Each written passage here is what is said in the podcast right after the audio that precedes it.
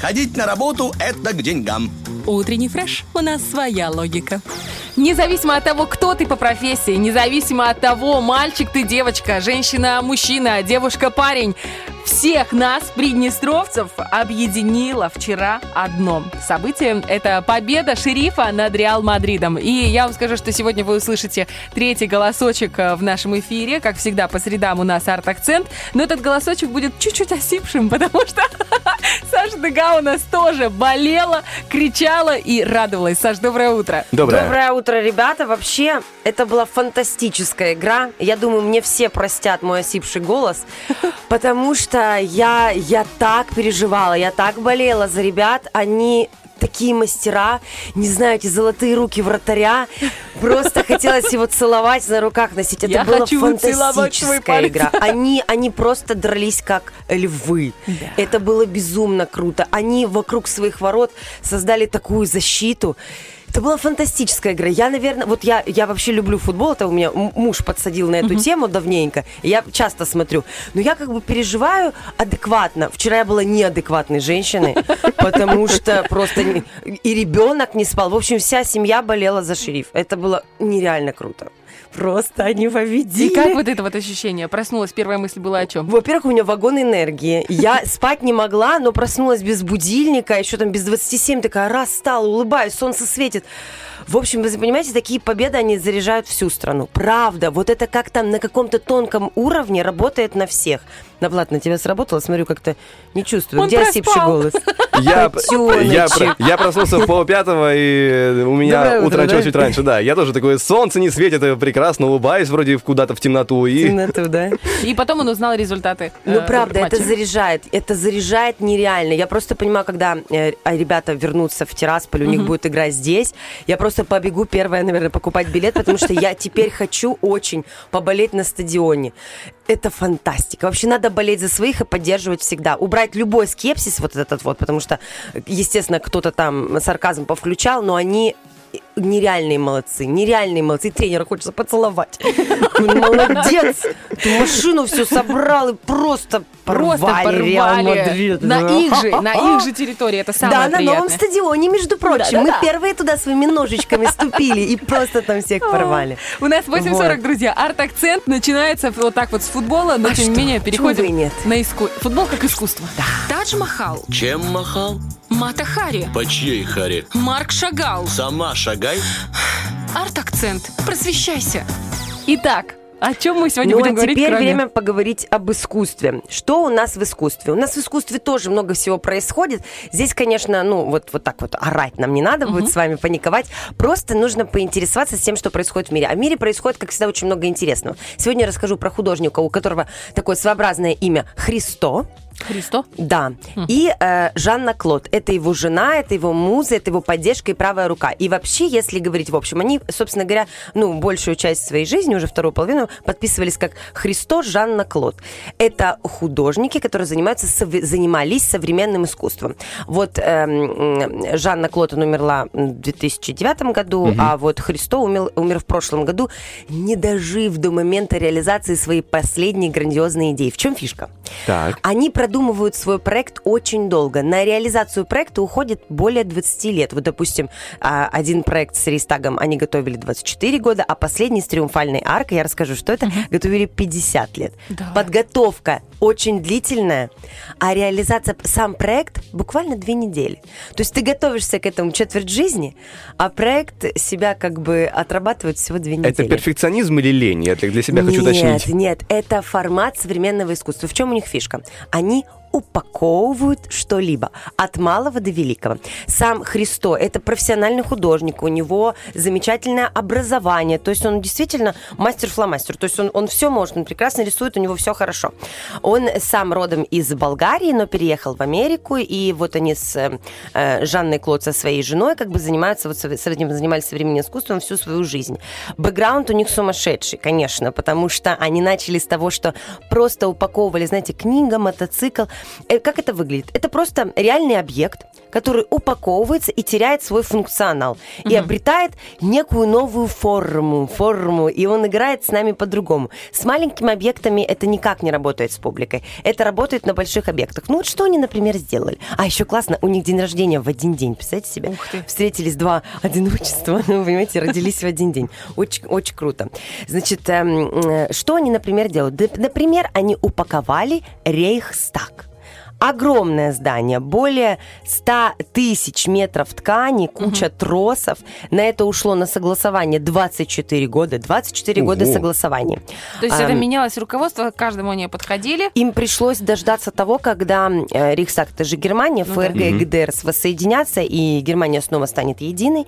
И тут они попадут под правильное руководство, собственно говоря, организуют всю эту бюрократическую волокиту. Потому что это самая сложная часть. Бюрократическая волокита. Как и, собственно говоря, везде. Это всегда сложно.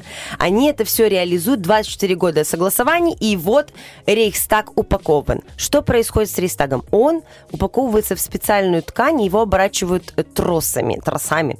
И это выглядит как абсолютно новый арт-объект. Это не выглядит как Рейхстаг на ремонте. Нет, это выглядит как, э, как именно новый арт-объект. И он теряет свой функционал. То есть в, это вот тоже, это как часть паблик-арта. Вот просто они не все делали в, в общественном пространстве, но и Рейхстаг это паблик-арт. Упакованный Рейхстаг, и он начинает дышать новой жизнью. Ткань колышется от любого прикосновения ветра. То есть этот объект выглядит абсолютно Какого не так, как была вы. ткань? Белая. Белая, белая. Просто Я сейчас смотрю на картинку, Белая. и он похож, знаешь, да, на такой старый замок. Ну, Старый замок, а еще есть ощущение того, что это, э, этот объект дышит.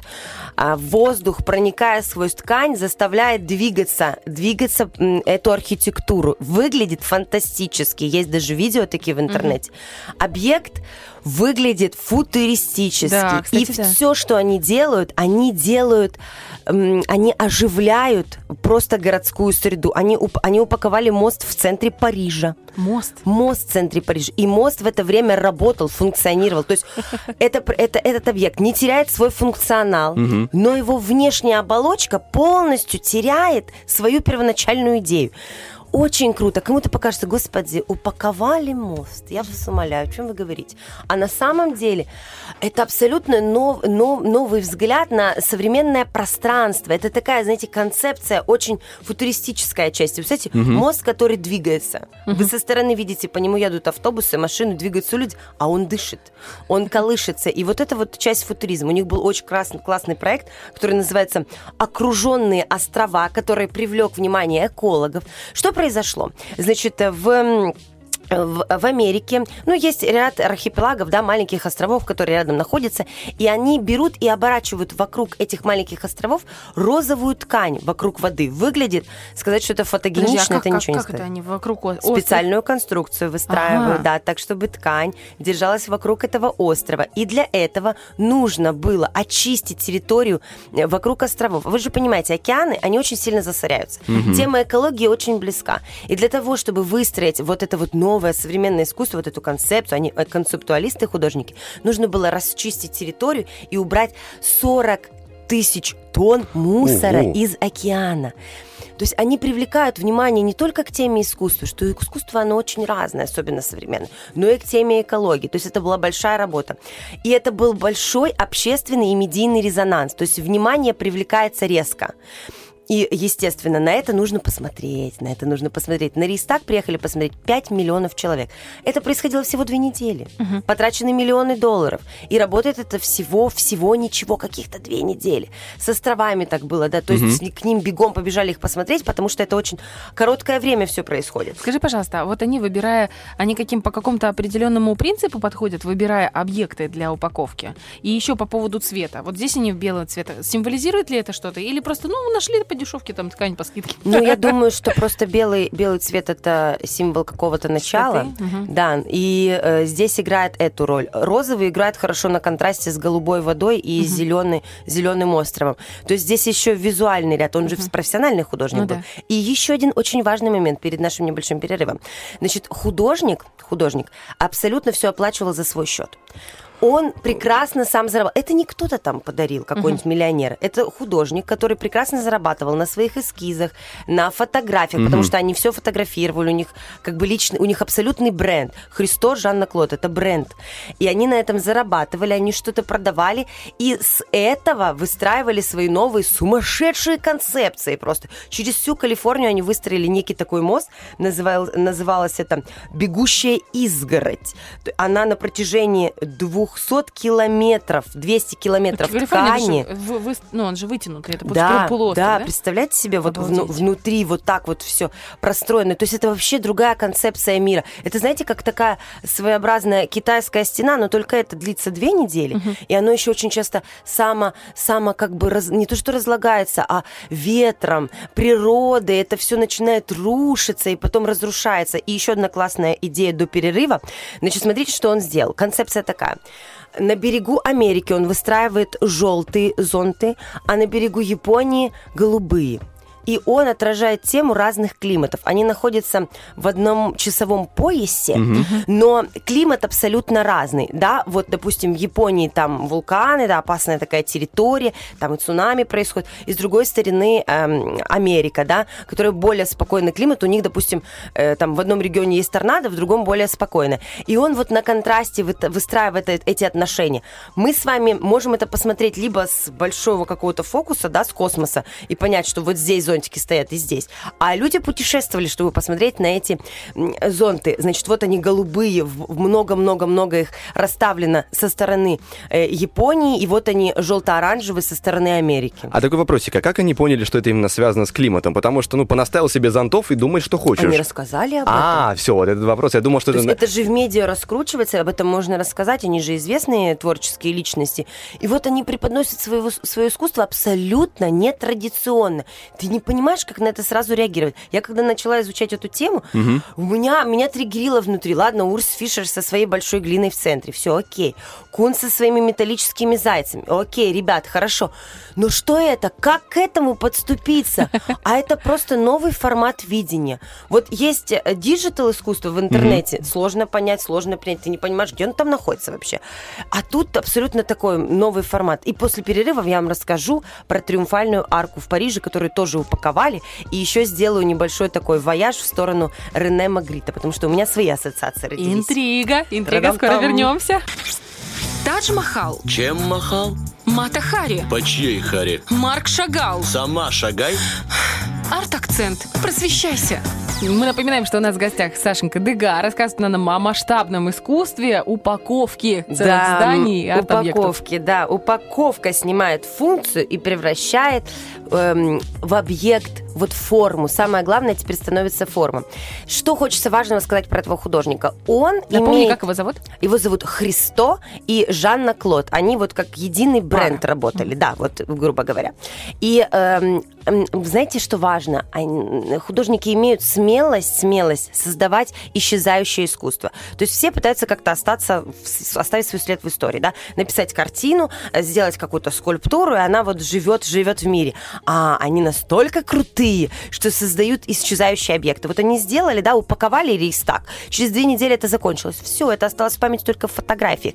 И это очень привлекает зрителя. То есть тебе хочется прибежать, прилететь и посмотреть, как же это выглядит в данную минуту, потому что ты понимаешь, что все, все, оно исчезнет. Все, ты больше этого не увидишь. И вот сейчас, сейчас мы можем ловить удачу за хвост, потому что упакованная триумфальная арка в центре Парижа, площадь Шарля де Голля, и вот сейчас она упакована, и Всё, можем все посмотреть это. Да, и всего лишь это будет до первых чисел октября.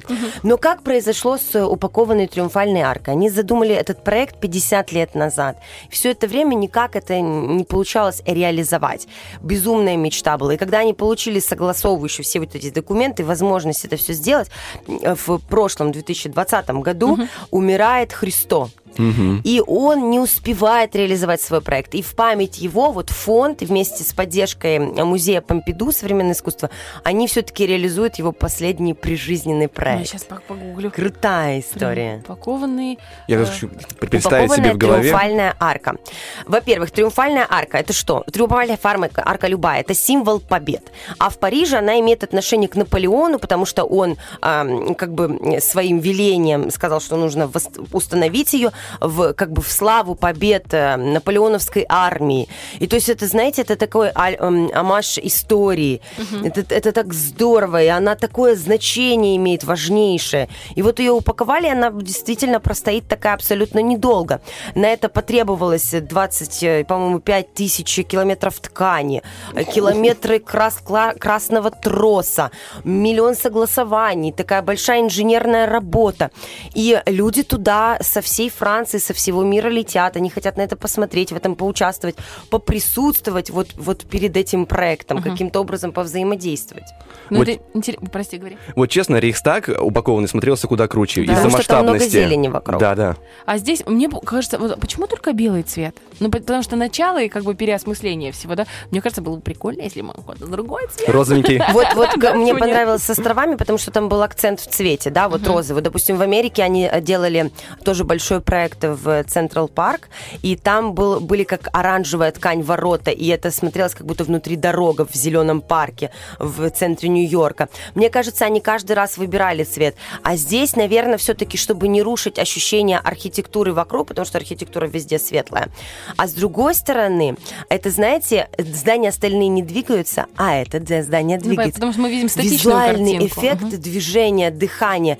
И вот я думаю, что обязательно сделают какие-то объемные такие съемки с коптера, потому что это выглядит, конечно, объемно и как-то это эмоционально, и ты воспринимаешь пространство по- по-другому. Он вообще играл с пространством. Он рушит стандарты ощущения пространства и архитектуры вокруг. То есть у тебя сразу какой-то внутренний диссонанс и интерес просыпается. А сколько дней еще будет упакована триумфальная арка? Вот до начала октября. Понял. У нас есть время туда полететь, посмотреть, потому что... как раз у меня 2 октября свободно. Вот эта вот смелость исчезающего искусства, она до сих пор меня бомбит. Как иметь такую наглость, создавать то, что сейчас пропадет, и иметь такую смелость. И у меня сразу А мне всплывает... кажется, это, это расчет очень хороший, потому что то, что уникально, привлекает на это внимание, и да. все идут и реагируют платят на это. чтобы да, это посмотреть. очень здорово. У меня возник в голове сразу Рене Магрит, художник, который делал сюрреалистические работы. У него есть картина «Влюбленные», где влюбленные укутаны тканью, они целуются под ней. То есть мы чувствуем в этом некий секрет. Мы понимаем, что происходит, да, мы понимаем, какое здание накрыто. Но какое-то ощущение тайны внутри происходит. Что же теперь в этом здании? И вот то же самое, самое с поцелуем Магрита. Мы понимаем, что люди под тканью целуются. Но кто эти люди? Что сейчас происходит? Меня цепляют такие работы. У меня они вызывают ассоциации с другими направлениями и с другими художниками. Для меня это интересно. И мне кажется, чем больше мы насмотрены, чем больше мы прокачиваем наш навык смотреть на искусство, тем круче мы воспринимаем любой арт-объект, вот даже в современном искусстве. Это очень цепляет, это интересно. Я считаю, что нужно максимально себя развивать в этой теме. Я сколько могу помогаю со своей стороны, и мы по-другому реагируем на искусство современное. Нас э, не триггерит в негативную сторону, наоборот. Нам хочется Ну, кого как, узнать. знаешь, есть тех, которые бомбит, особенно вот эта глиняная штука. Э, Глина Урса Фишера, я не могу сказать, что это плохо или это хорошо. Это все равно интересно. И самое главное, еще раз напоминаю, самое главное, современное искусство, это в нем главное, это ваша реакция. Это взаимодействие публики и самого проекта. Как мы на него реагируем? Положительно, отрицательно, это уже дальше. Второй вопрос. Главное, что реакция есть. Это самое важное. А она есть. А у нас какая реакция на Сашу Дега в нашем эфире? Просто великолепная. Спасибо тебе большое, что пришла, в очередной раз рассказала, поразила нас. Утренний фреш. Уф, какие